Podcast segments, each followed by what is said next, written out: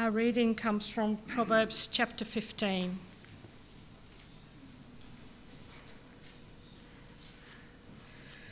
A gentle answer turns away wrath, but a harsh word stirs up anger.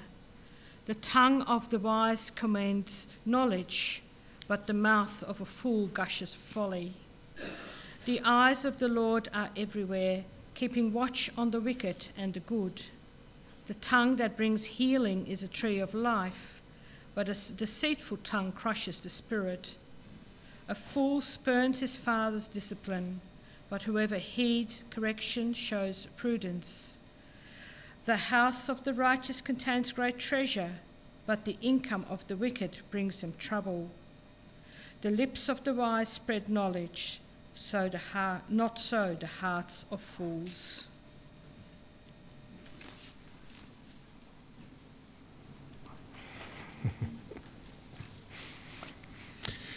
So, our sermon this morning is Wisdom with Words, um, and that will be brought to us by Etienne. For you that don't, uh, haven't met Etienne yet, Etienne de Wilzum is from Pathway to Life uh, Reformed Church in Devonport, and we welcome him bringing the sermon this morning. Thank you very much, Etienne. Cheers. Thanks, David, and good morning, everyone. Um, let me start by saying two things. Firstly, thank you for the opportunity. We, um, we love the idea uh, at Pathway to Life, and I'm sure you too, and Julian and I, of lovingly partnering in the gospel and preaching and teaching and, and, and doing stuff together. And so this morning is just fantastic that we get to do that, and, uh, and, and I think it's a real mark for the future, hopefully, that we can uh, participate and join together as we, as we work uh, in this place where God has put us. And we're certainly thrilled at that idea. Secondly, I just want to say to the young people I know a lot of you are on rosters doing sound and singing and reading, and that is so cool. Uh, you know what? Good on you. Thank you for what you do. Thank you for how you participate in leading this church. And, you know, I'm just, I pick it up. I saw it, and it's great. Thank you. And awesome. Good on you. Keep it up. Um, and the old people too, by the way. Everyone else. Everyone, thank you very much. uh, words. You've heard that we are starting with words today. Um, the topics that we're going to tackle all from Proverbs over the next four weeks. I think today is the first one for you, and and then three more to come. We're going to talk about what does Proverbs have to say to us about the future, about self-control, money, uh, and words. And today, you've already heard, we'll talk about wisdom with words. Sticks and stones can break my bones, but words cannot hurt me. What a load of rubbish. You know, we say that, we said that as kids, we kind of know that. But it's not true, is it? Anyone who's been alive for only a short length of time would know that words possess immense power. In fact, uh, the Christian faith is huge about this issue. You know, it was, when you really want to think about it, the fact that we as humans possess the ability to speak. We, we, we can articulate words, concepts, ideas. That's probably, if anything, the one thing that sets us aside uh, from anything else in the created order is that we can do that. There's something about words that are powerful. God creates the world, the gospel holds, by speaking. God said, Let it be, and it was. Uh, Jesus comes as the expression of God, come to be with us, and he's introduced as the Word of God. God does not give us an image, a symbol, or anything. Words. Word, word, word, word. God is so big about words. The Bible is God's word to us. And Proverbs the book that we're digging into for this series, has about 90 proverbs that speaks about words. It's the single most often talked about subject in all of Proverbs. Talks more about our usage of words and how we speak than it talks about anything else, about money, about uh, our lifestyle, uh, about anger, our emotions. Words is the thing it's most passionate about. So today, Here's what I want to do. Uh, obviously, we cannot cover 90 proverbs dealing with words today. I'm simply going to touch on a few that Ellie read to us. There's a few that come up there. We'll pick at them today, and then that's it. So the first one is Proverbs 15, verse 1. We read this A gentle answer turns away wrath, but a harsh word stirs up anger. Let's have a look at this little video clip and then I'll hop back up. Thanks, Drew and Josh.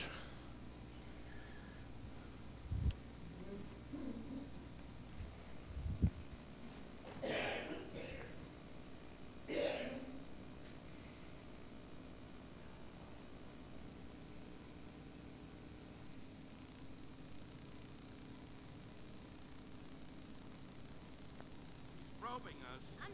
You pretend to be Joy. What? Okay. Um, hmm. It was fine, I guess. I don't know. Oh, very smooth. That was just like Joy. Something is definitely going on. She's never acted like this before. What should we do? We're going to find out what's happening, but we'll need support. Signal the husband. Ahem. With a nice pass over to Reeves. Comes across that right. Uh-oh, she's looking at us. What? Oh, uh, sorry, sir. No one was listening. Is it garbage night? Uh, we left the toilet seat up. What? What is it, woman? What?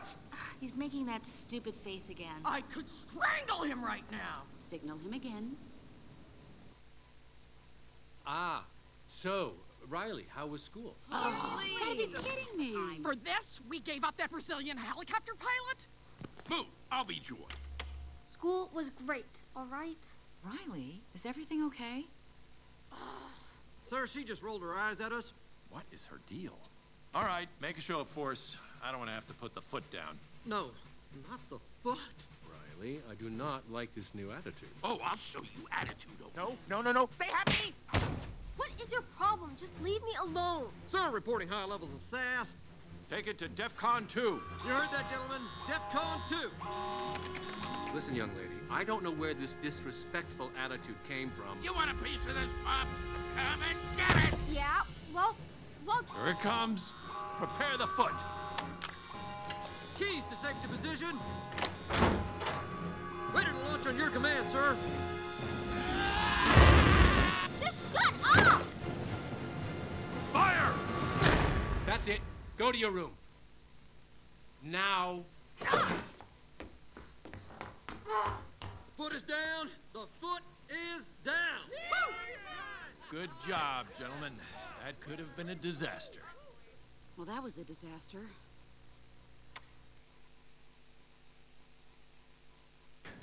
I don't know if anyone's seen Inside Out. Um, maybe by a show of hands, anyone seen the movie Inside Out? Please do watch it and watch it with your kids. It's a brilliant uh, uh, description just of you know the four characters you saw there, the emotions that we have in our head: anger, joy, fear, sadness, and, and how they work together and then develop in the teenage brain of the, the girl that was in the mo- in a little clip that I showed. Uh, and why I showed it was, I guess that scene just depicts, I think for me, a little bit what this proverb is all about. The two little red characters, or the red character in everyone's head represents that emotion of anger that is in all of us. And the temptation that we have in conversation, how often, is to tame that little red guy. You know, it just flares up in there. And, and in that conversation, we saw that um, they are the main players in that conversation between, between Riley, the girl, and her dad. And, and it's, it's, it's all about anger. And Proverbs wants to tell us that, you know, a, a gentle answer, how we use words, and obviously that stems from a deeper place within us, to what extent we can control our anger, often determines whether a conversation or whether a relationship is marked by conflict, disaster, destruction, or whether a relationship or a conversation is going to be constructive, helpful. You know, we can look at that little scene there and say, well, who won there? Well, no one won. There wasn't a, a winner, there's no, there's no victory there. And it's the way with anger, it's the way uh, uncontrolled anger often goes. Proverbs tells us The way we use words can determine the outcome of anger.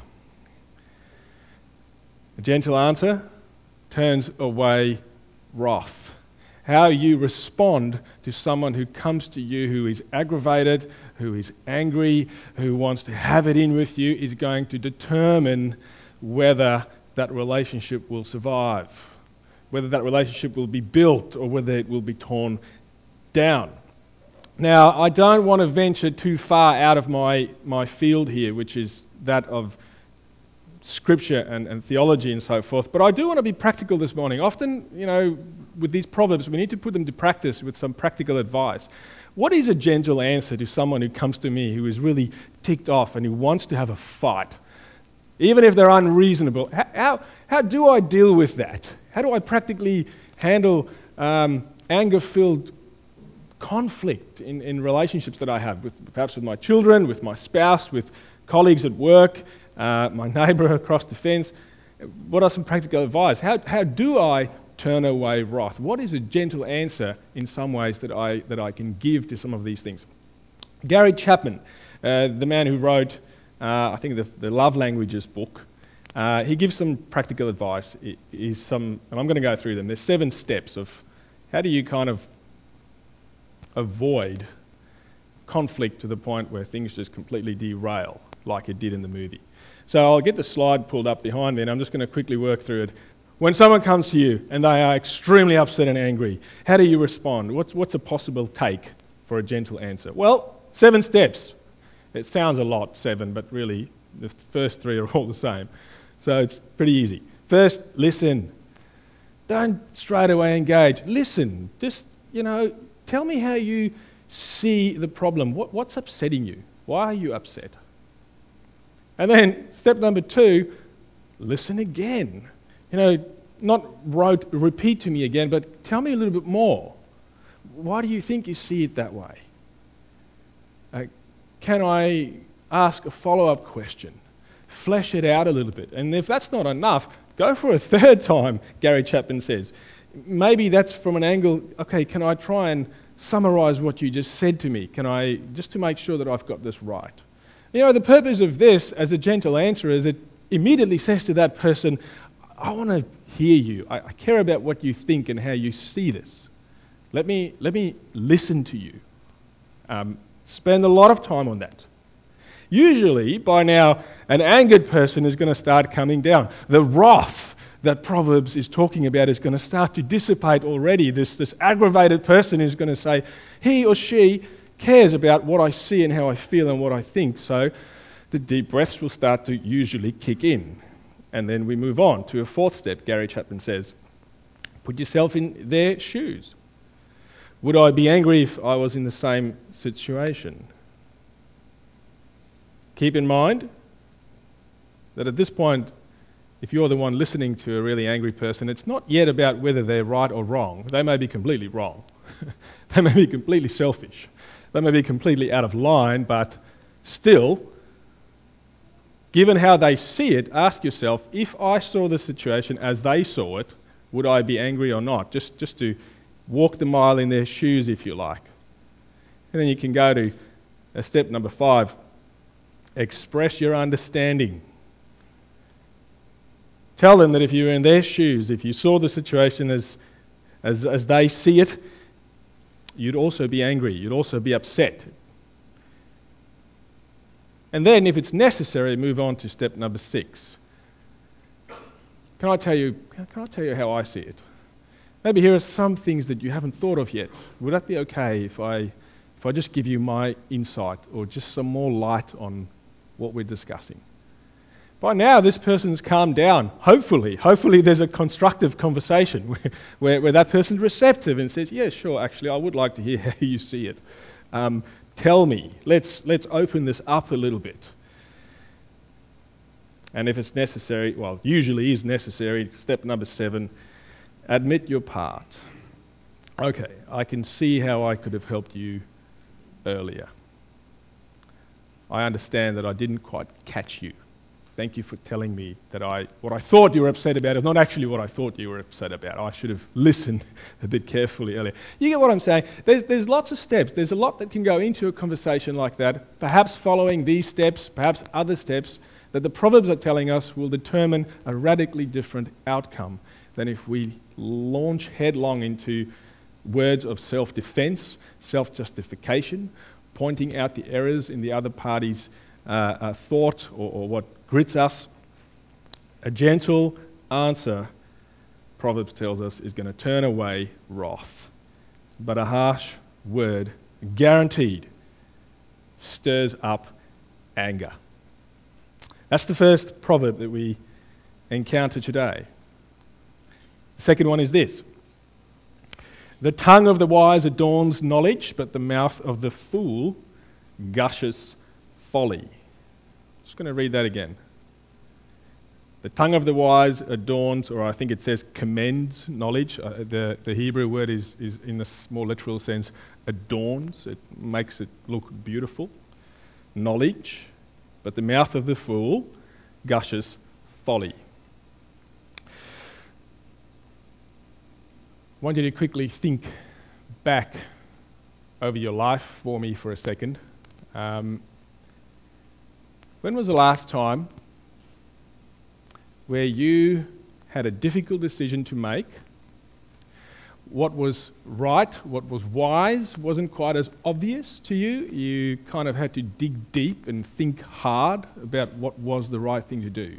You know, whether it was to do with a relationship, whether it was to do with uh, a job, some subjects you had to choose at school, a church decision. Uh, whatever it may be, you know, just think about that, where you were really uncertain of what you should do.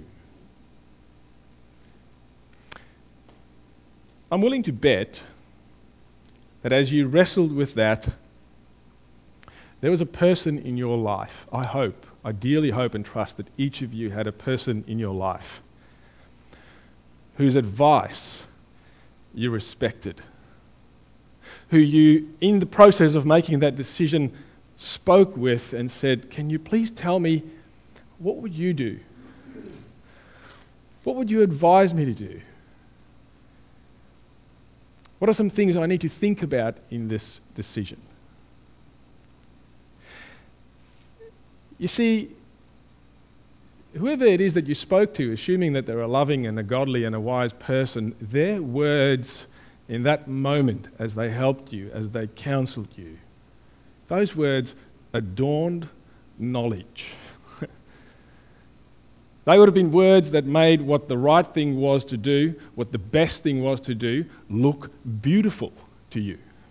They would have painted a picture, uh, given their wisdom, their experience perhaps of, of, uh, of knowledge, of what is right, of what is good, even if that was the hardest thing for you to do, even if it meant pain to you, even if it meant uh, even suffering to you. The tongue of the wise adorns knowledge. It paints a picture, a beautiful picture of what is right, what is good, what is just. And of course, God's aim with all of us is that the words that we speak will be words that adorns knowledge.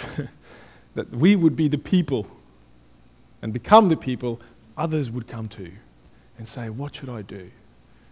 I add weight to your words because your words make the right thing look beautiful.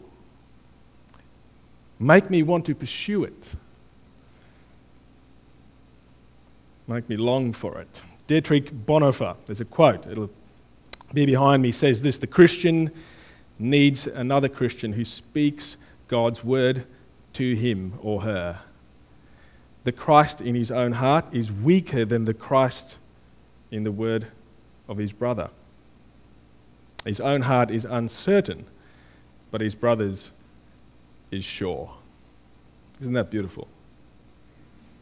Christ in our own heart is weaker than the Christ often than in the words of our brothers and sisters. We need to hear words of wisdom from others to us.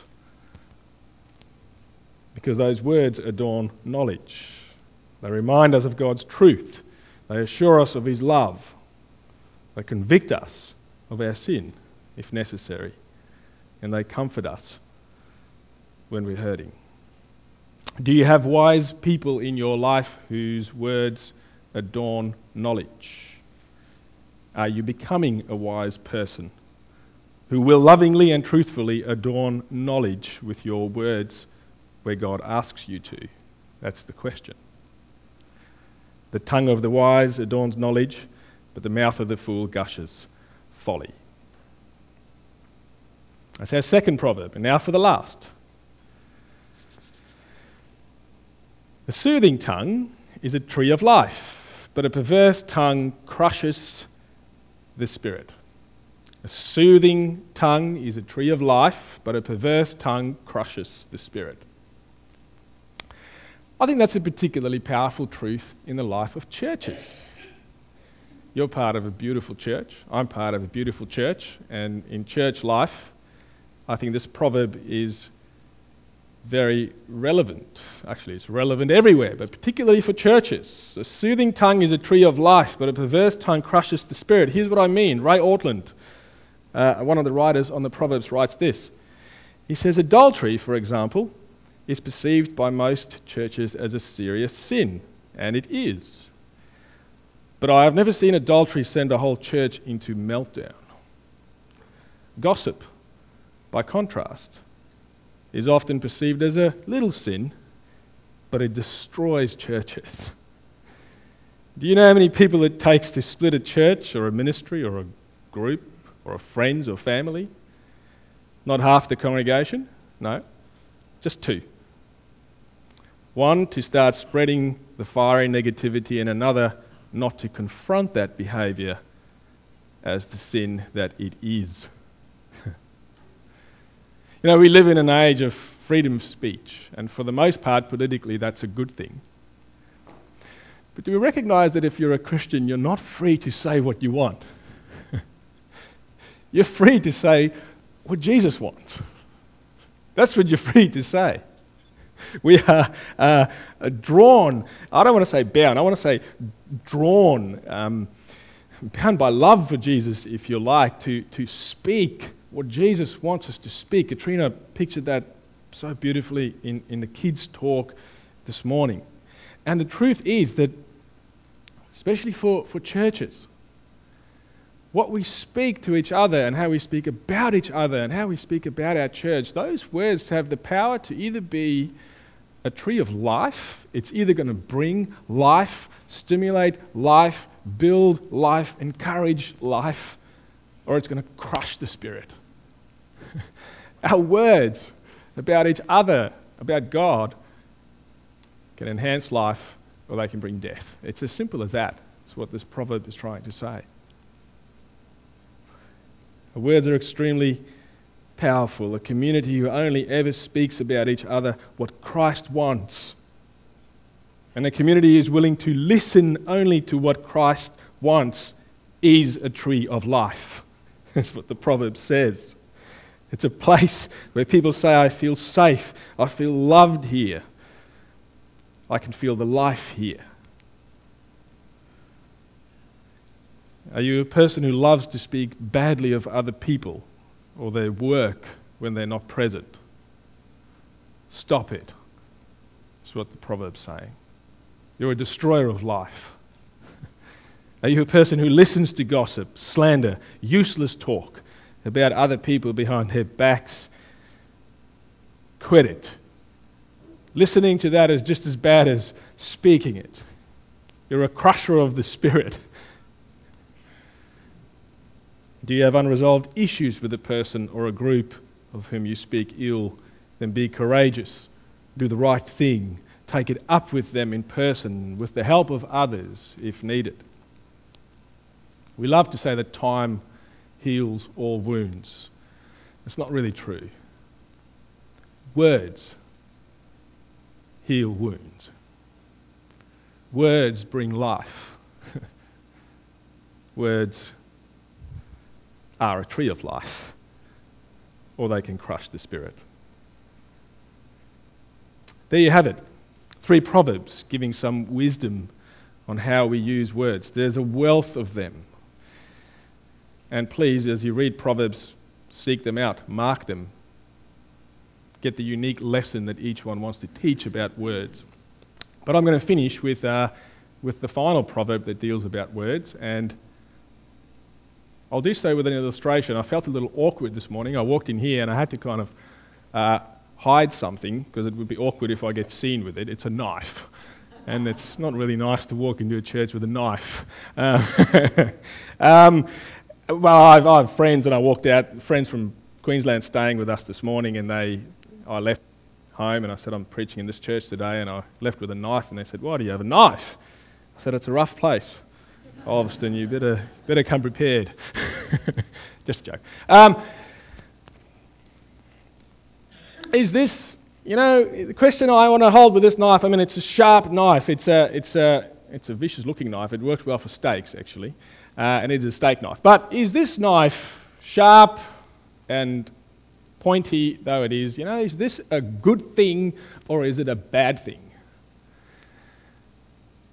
It's, it can be both, can't it? It's with this knife that life can be uh, taken, or it's with this knife that the food that sustains life can be protected or, or enhanced or fed.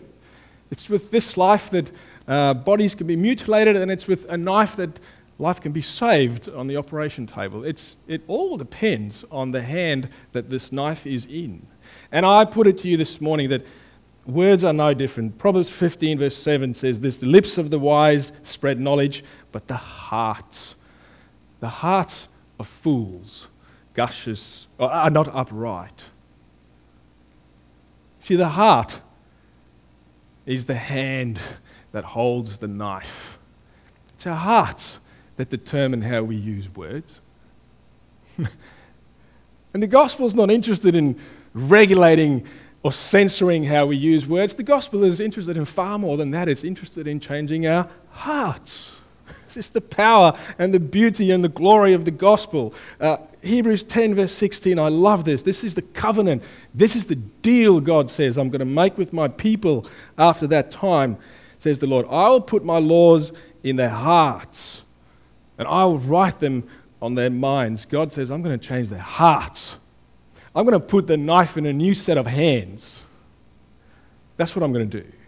I'm going to ensure that my people will be able to use the knife for everything that's good, not because they doggedly will be beaten into submission. No, I'm going to lovingly make them new. I'm going to give them new hearts. And so the beauty of this is that we can read Proverbs about words, we can read Proverbs about anything, and I'm sure Julian, right now, perhaps, and myself over the next few weeks will come back to this time and time again. Katrina bore it out beautifully. We cannot live up to the wisdom of the Proverbs, but in the gospel, God makes us a promise. He says, Yes, you're right, you can't, but you bet I'm going to change you. You bet the way you speak the longer you know me, is going to get better and better and better and better because I'm changing your heart. I am making you new as I'm making all things new. And so take that from today. As you struggle, and as Katrina said, you know, as we keep stuffing up, as we fail to avert anger, as we fail to listen, as we fail to sometimes be trees of life in our conversations, uh, as we fail to adorn knowledge, uh, be reminded that each time we fail, that we turn to Christ. Jesus, help me. help me next time to do better and continue your work in me. Let's pray together. Jesus, thank you so much that you're a God who, uh, who seeks our hearts, who reaches out to our hearts, who captures our hearts with your your beauty who draws us in. Thank you so much for that. And we just want to today perhaps start this prayer with a sermon finished and say, Here, we give you our hearts. Um, thank you that you arrested our hearts and took lay hold and lay claim of them for many of us a long time ago, for some of us only recently, and perhaps some of us have still yet to experience how you capture our hearts. But Lord, we seek from that point on that you'd shape the way we talk. fill our words. Let us not waste a single word. Let every one of them promote life, adorn knowledge, and avert anger and wrath. Thank you that we have the hope for that because we're filled with your Spirit. In Jesus' name we pray. Amen. I'd like to invite the music team up. We're going to sing our next song Holy Spirit, living breath of God. And as they come up, let's all stand and we'll, uh, and we'll sing together.